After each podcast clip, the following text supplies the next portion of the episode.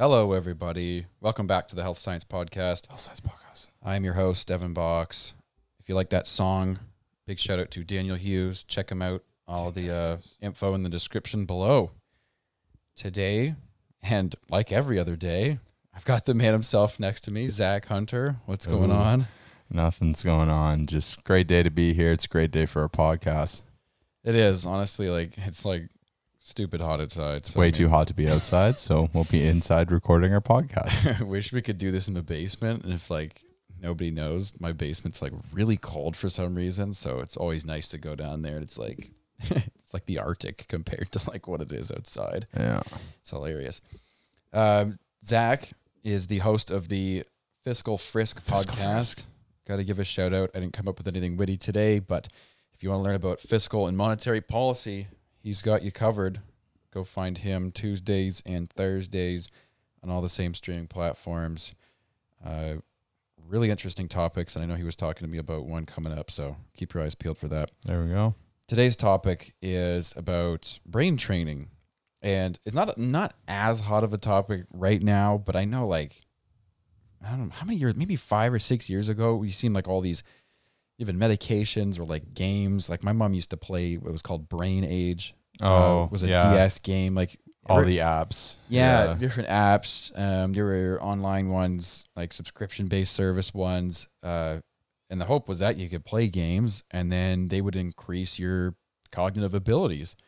And a lot of people played them. And I'm sure the companies made a lot of money doing that. A lot of people played them. But there is some contentious research, some research saying it could work, some saying it doesn't. We're going to get to the bottom of it. And that's what we hear. I also do have to give another shout out. This is Nikki's topic. She suggested this to me. So okay. Nikki Jivnovich. Nikki G. She wanted to know about this. So thank you to Nikki G for this. And hopefully we do it justice. So the title of the paper today is called Shining the Light of Research on Lumosity. Which is kind of funny because remember we talked about this. We had that one. It was the ice bath one that I said sometimes researchers they want to get their humor out. They're my job is so strict. So they go into the titles and they're let's make these funny. Absolutely. It was the ice bath. Something is melting. Yeah. Something and you're come on, man. So this one is lumosity. Luminous means to glow. So they're shining the light of research, right? You're going to bring lumosity out into the light of research. Dun dun dun. So not as funny as the ice bath. Yeah, man. It's under the microscope nonetheless. So let's just start it off. They do their introduction. And they're going to talk about their objectives and give us some background information. Right. So they say visionaries foresee a future in which people can get smarter simply by playing appropriately designed computer games, which it's a pretty cool idea, right? If you could just do all your training at home, or even just improve cognitive abilities by playing games. I mean, that'd be fun, eh? Right. And if it worked, it would probably be a pretty efficient way of, helping people get smarter. Right. But the research evidence to support these speculations is lacking. And they've got a bunch of different references there too. So it's he's people want this to happen. And then they say, but there's very little evidence for this. And they've got reference. You got to go 4 lines down. Oh man. Now, because it's still contentious, they say they want to address the gap.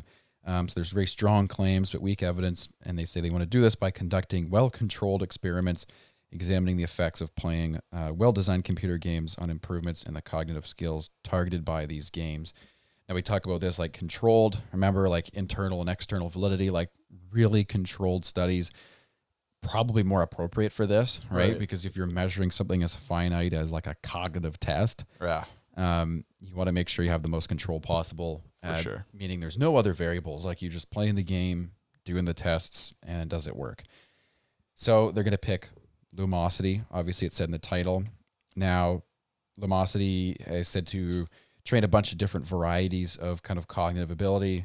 The two that they're going to highlight here are called attention and flexibility. So the attention is the ability to track a target in a complex field. So if you can keep attentive on one target. And flexibility is the ability to rapidly shift from one task to another. And I know the brain has this process called inhibition too. So if you have certain games where the target appears on the left, your task is actually to look, say the equal distance. So if you're staring at a fixation point, they call it, a target will appear to the left. You're actually supposed to look to the right. And it takes longer than if you were just told to look at the target, because you actually have to suppress the stimulant.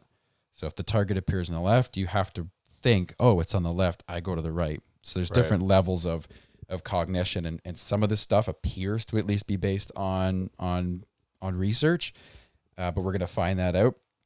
Now, Lumosity sold online on a subscription-based service, so people's money are on the line. You're paying for this stuff. I mean, subscription-based services are always kind of contentious too, because it's like if you get Brain Age, you know, on your Nintendo DS, it's like you just buy it once for what, $20, and then you just play it. Yeah. You know, and it might even just be fun. You might find it relaxing. But if you're paying for like monthly subscriptions, but worst case scenario, you're paying to play games. Yeah, so I mean, it's not the worst thing in the world for the consumer at the end, but yeah. I think the potential for like a deceit if these games don't work, that it's not a very good thought to have. Like as a consumer, it's like if companies can lie to you about, hey, this is going to make your brain better, right? Right. Now they're going to test it over short term and long term. So the short term, they said, is 3 hours over 4 sessions. And long term is 15 to 20 hours over 80 sessions. So they're going to look at it short term, long term. Right. Now they talk a little bit about their rationale behind this too, is, well, if people are just enjoying it and whatever, they're paying for it, why do we need to study it? Yep. There are couple of reasons for that. One being actually, and I didn't know this, in 2016, there was a bit of a legal dispute. Now, Lumos Labs is the company that sells Lumosity, actually agreed to settle a suit for false advertising brought by the Federal Trade Commission without admitting or denying the allegations. Which is no guilt. Whenever you see the word settlement, it's like all these businesses try to get rid of guilt, right? Yeah, you get rid of guilt. You always get, any person who goes in litigation or anything, you get rid of guilt. So they didn't say they did anything wrong, but they also handed them over a bunch of money. Do with that what you will. Now, a recent review concluded that there's strong evidence that brain training games can improve performance on the trained tasks, so people can get better at the games themselves, but there's no evidence that the learning from those games transfers over to improvement in general cognitive skills or performance outside of the game environment, which is what I had heard kind of coming into this paper before. So that in the sense is like, if you play a certain game, like you could get better at that game, but does that mean you're going to get better at overall skills? Like if I, you know, did your reaction time when we're playing on the Nintendo, like, is that going to make you better reaction time from when you're playing baseball? Right. This seems to suggest that it doesn't transfer. And still tech though. Yeah. Weird flex. People have no clue what you're talking about. We'll move on. Reference. Now they're going to do pre-test, post-test gains. So they're not going to just compare like, you know, the group that did the games versus a group that didn't do the games. Yeah. They're going to do pre-test and post-test for everybody. Yep. Now there's 3 different kind of hypotheses. So one being that the player will improve in the game, but that improvement will not transfer in any other situation. So just like that previous paper had shown. Right. The second one is that they're going to strengthen the targeted cognitive skills, and that the players will then be able to apply these improvements to related situations. So this will be, if you say they got better at attention, then their attention skills would get better.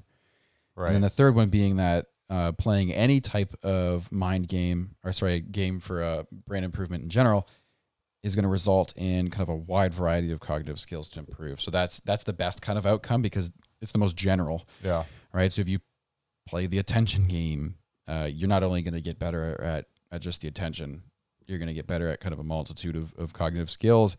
And that if that were true, that would be the best because it's going to be more applicable to a variety of situations. Right. So if you said, I'm ready to hit the world, I did my brain training games. If that were true, you'd have the highest chance of actually, like, you know, getting some success in a variety of domains in your real life. And does Lumosity, do they actually claim that you'll get better cognitive skills? Do you know, just like off by hand? Or I'm assuming like the false accusations, like where they got fined. Yeah, so in the settlement there, they said, as a part of the settlement, the company agreed to stop making claims about Lumosity's effect on performance or cognitive impairment without supporting scientific evidence.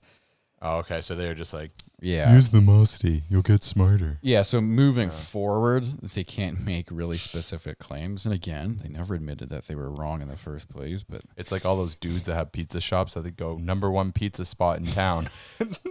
That reminds me, no, what was it? What's the movie Elf? Where he buys her, and he's like, what does that taste like? It's like a crappy cup of coffee. It's like, that's the world's best cup of coffee. This is New York City, like some random shack. Yeah. World's best coffee. So the reason they chose Lumosity was popularity. Yeah. They classify their games by domain. So it's specific to the research in the sense that the same type of cognitive skills that research defines as being separate skills, they also have games for those separate skills. So it's a little bit easier to classify, because if I had an app and I just said, makes your brain better, people would be, well, what part does it make better? How do we test it? So it's a little bit easier to test in that sense, because the domains that they choose were readily available. And they had been established before in literature. So, and Lumosity does claim to be research-based. So again, they don't claim that it will make you super duper smart, but they they claim that the basis of their programs are research-based too. Okay. Now, they actually look here, and this is funny, and I want to mention it, is research from Lumosity, right? And we talk about this too with any type of research that's very important to a lot of people or has a lot of money on the line, which also means it's very important to a lot of people. Yeah. That research can get skewed, or if it's negative, it just won't get published at all. So you have to watch for this, and this is where this study in particular did well to kind of look at these studies and go, well, what's wrong with them? So, they said they've got 13 different studies. They said one was published in a non-indexed journal and one had no control group. The other study trained executive functioning in 41 women receiving chemotherapy for breast cancer, and that it's well known that cognitive impairments are a side effect of chemotherapy. Right. So that they already found a group of people that would be more likely to be suffering cognitive impairments. Yeah. And then they use those people, which is suspect. Suspect at best. And this one was kind of funny too, is this is how we get into the numbers of, something that's significant doesn't mean it's correlated, doesn't mean it's, it's caused. Stats, jargon. All this stuff. So they said that in another study, they had 16 older adults with mild cognitive impairment. They completed 30 training sessions, and then they looked at some of the outcomes again. So they said of all the outcomes, the only significant outcome after treatment was for visual sustained attention. Now, correlations were conducted between game score performance and post-test performance.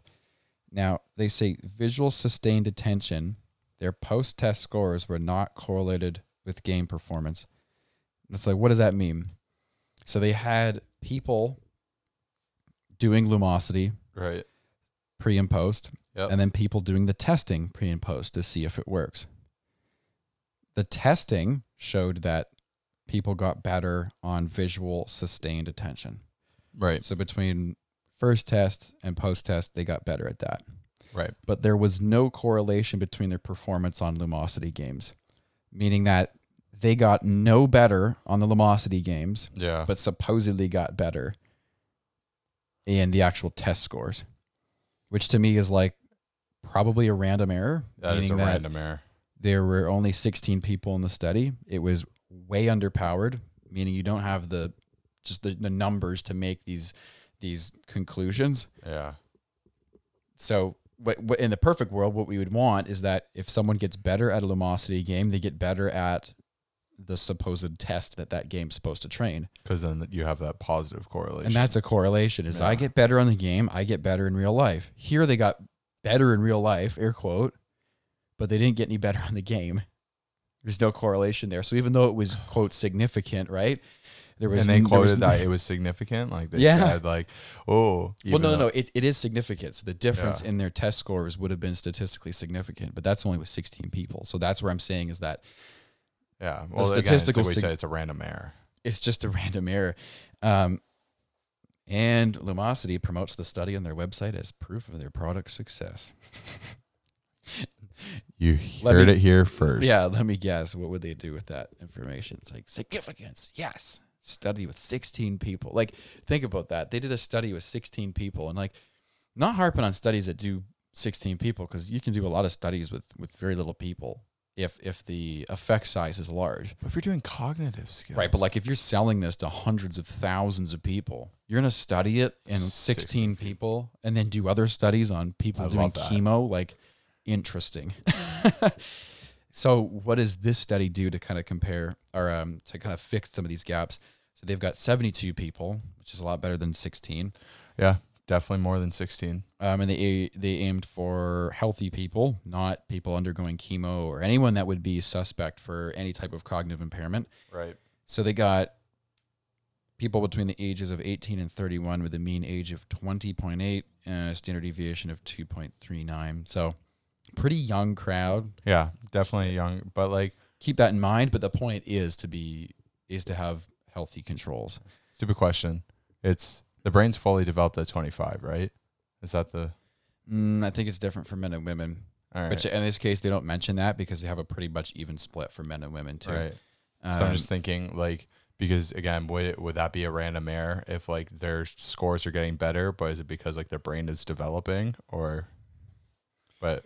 Not over the. It could be completely out of the scope. I'm thinking no, like within the short period of time, it wouldn't make a difference because they're doing pre and post tests with it, like especially for the short period one is like they're only doing a few hours of this stuff over 4 sessions, right? Your brain's it won't maybe your brain developed like crazy, but like can you imagine just like your brain like?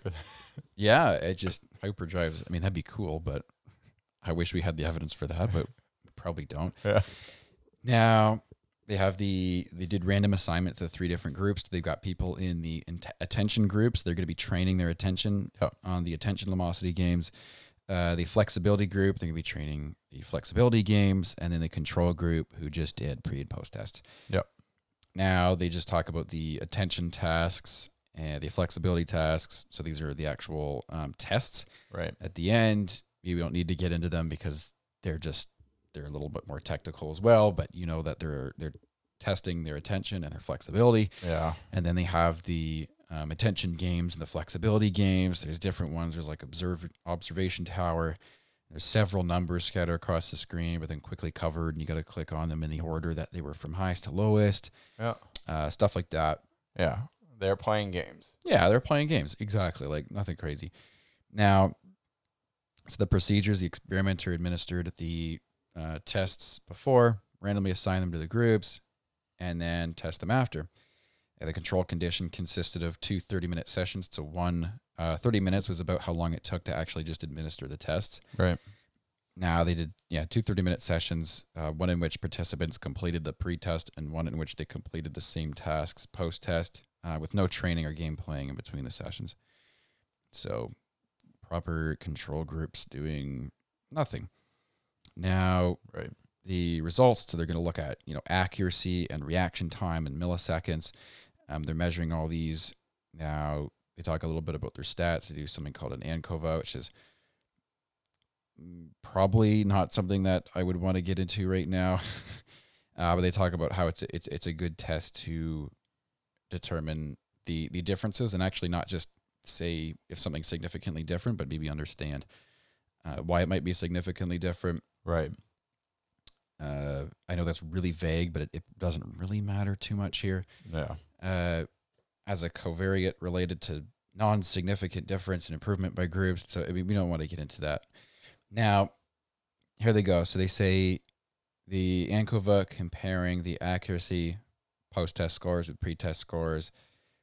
No difference in improvement by group with a p-value of 0.73. Which you can look at p-values and look at how significant or how insignificant it is. Yep. 0.05 is the cutoff, and we have a 0.73. Yeah. So very insignificant. Right. Now, neither of the control groups that trained with Lumosity games improved more than the control group for that task. Right. And then the post-test for the reaction time, we got a p-value of 0.91. Nothing there. Yep. So for reaction time, the post-test scores actually got a significant difference. We get a p-value of 0.03, which is good. Yay, the games work. Woo! Not so fast. They show that the positive result was actually a result, so it says it indicates that the attention group's failure to improve rather than any other group's superior gains. So it wasn't actually because anyone got better. It was because the comparison group didn't do anything at all. Right. So nothing there again. So, I mean, it's a whole lot of nothing, to be honest with you. Right. So what do the authors kind of say about it at the end? So is training more effective for participants who improve the most on games? So this was something that they said, okay, well, maybe some people just don't respond to it. So now they're going to look at the games. So they took the group of people that performed the best on the games themselves. So they improved at the game. Yeah. What if we take that group of people? Do you think they had any, you know, increases in their cognitive abilities? Maybe the rest of the people just didn't do very well at the games. And if you don't do very well at the games, you're not going to get any benefits. Right. You have to be at a certain amount of skill to for it to be transferable. So let's take the best people and see with them. Those who had improved the most in the games were not significantly more likely to improve on the attention skill overall with a p-value of 0.49. Right. So, well, no, but that's right on them. That's right on the verge though. No, 0.49, not 0.049. Oh, JK. Yeah, no. Still like 10 times more than what you have to be. Times, yeah. It's like, sorry, I thought I said 0.049. No. So then they say when the study was replicated using shorter training sessions spread over a much longer period of time, the results also didn't yield strong evidence to suggest that Lumosity training improves cognitive skills. So we don't get into the details again. They just, remember, they did the short ones and they did the long ones. So there's no difference between whether you do short training sessions or long training sessions. So you also can't blame, well, maybe they just need to play more. Right. Like, no, even if they play more, doesn't do much. Now, like, this is one of their things they call practical contributions. Now they say the studies described in this report suggest that Lumosity brain training games may be effective in improving some cognitive skills within the game context. Right. But that these improvements are limited, may not transfer broadly beyond the game, which is kind of what we knew ahead of time, but it was kind of contested at that point. So whole lot of the same stuff. Yeah. Now, the other thing I wanted to mention here, and he brought up was kind of interesting too. And it's maybe a bit of a good segue into a discussion that we've kind of brought up before. The question is there a placebo effect? Now, the placebo effect, we've talked about it, but briefly, if you haven't been listening to the podcast, sometimes they'll do studies where they do kind of a trick therapy. Yep.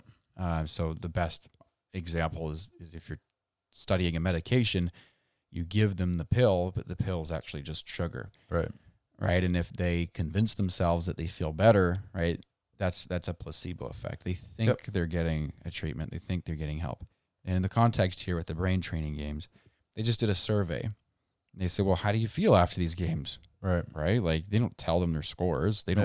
Yeah. Yeah, it's not like you're scored or anything, right? They wouldn't even know how to interpret the actual cognitive scores. Yep. They said the survey results indicated that participants who played Lumosity games in the present study felt as though they had improved in all skills, regardless of actual improvement of skill trained. Yeah, that's absolutely a placebo effect. Right. So, and then they say, to what extent is this subjective feeling of improvement related to the expectations of improvement? Mm-hmm. And that future studies could kind of look at that too. And it kind of, you know what, it's an interesting thing because, you know, I've known people in university that could actually benefit from just some confidence. Yeah, seriously. Like some people just, they get nervous at tests. It's natural, right? Like if you did a brain training game or something and say, oh, this is supposed to calm you down and it's supposed to make you, like, if you just maybe convince yourself that you're at your sharpest and you're going to perform well, right, you might have the confidence to do well, and that might actually help you. Yeah. On, you know, your for history test, geo, whatever it is, right? Like, so there's room to be at least positive in the sense that placebo effects may be the one, thread. And like, people like kind of harp on placebo effects and like, oh, well, it's not like real change. But like change is change no matter how you like you cut it. So like if people actually do think that they're getting better, like, maybe you're an elder person that still wants to feel young at heart. So you play these games to keep your cognitive skills, like, yeah, it's like air quote, like, keep them like in tip top shape or whatever it may be. Or like you're young and you want to just work on those skills, like regardless of like how you, because like, again, the cognitive skills or like the brain skills are like, sometimes it's not the actual skills, it's how you perceive them to be, right? So like if you feel like you're doing better, chances are you might actually do better. Yeah. Now like the, the tests that they do to confirm all these things, like I was saying with the little target tasks that we do, is these are designed more or less to single out a specific, usually like a neural pathway, right? Yeah. Like how long does it take the information to get from your eyes to this part of your brain for you to determine where it is, make the judgment and go there, right? That's what we're determining as your cognitive ability. Right. But yeah, the real world is a lot more complex, and something like this, like we said at the beginning, the point was to be very controlled, right? It's going to be very internally valid. So you can make the conclusion that the study showed that as far as physical cognitive ability, the speed at which your brain can process these things, there's not going to be a difference. Right. But there is kind of a one little light at the end of the tunnel that says, well, maybe if people just believe they're getting better, the confidence thing might be some, area where somebody could actually improve, and that might improve their test scores, not on cognitive tests, but on just things they do in their life. Right. They might feel better. And it's a good point you brought up for someone who's older. Maybe they get that. Right. They feel like they're sharper. So, we'll end on that. It's kind of a good thing to think about too. So, I mean, brain training games, I don't know. They might, scientifically doesn't seem like they work, but, it'd be interesting to see who follows up, and I'm going to see if they have any references, for that. Usually the authors will leave that. They'll say, somebody should study this. It's like, okay, let's see if somebody actually studied that. And you just have to go back and look and see if anybody referenced this study. I want to see when this one was done. This was in 2017. Yeah, because I'm going to say Lumosity hasn't, like, because I do remember them being around for a while, because I think it was like in 2015, 2016 where it really came about, because like because there's a whole bunch of them, like there was like those IQ games and like all of that stuff, right? So okay, so yeah, we've got I could look up if anybody wants to hear kind of the follow up to that study to see if somebody looked at the placebo effect. I know I'd be interested in that. And yeah, for sure. 2017 is fairly new, but it's still enough time that somebody would might be able to follow that up with a study to see if placebo effects might do anything to any other kind of areas of the brain. So yeah, it was a good discussion. This one was a little bit different. I tried it. I tried to have a different process. Usually I write a little bit more of a strict script. So this one might sound a little bit more, I would say off the rails, but a little more off the top. So if you like that style, I don't know, give me a thumbs up. I don't even think you can give a thumbs up on these platforms. No. Send us a thumbs up in an email. Yeah, send me an email. The email's in the description. Give me a thumbs up there, because you can't get it on Spotify or whatnot. Yeah, so if you want to hear more of Zach, he's the host of the Fiscal Frisk. Fiscal Frisk. It's a podcast where you can learn all about fiscal and monetary policy. Yes, sir. Every Tuesday and Thursday. Music brought to you by Daniel Hughes. Shout out for that. Great musician. If you want to hear more, all the information, all his information is in the description below. So for myself and for Zach, stay happy and healthy, and thanks for joining us on the Health Science Podcast.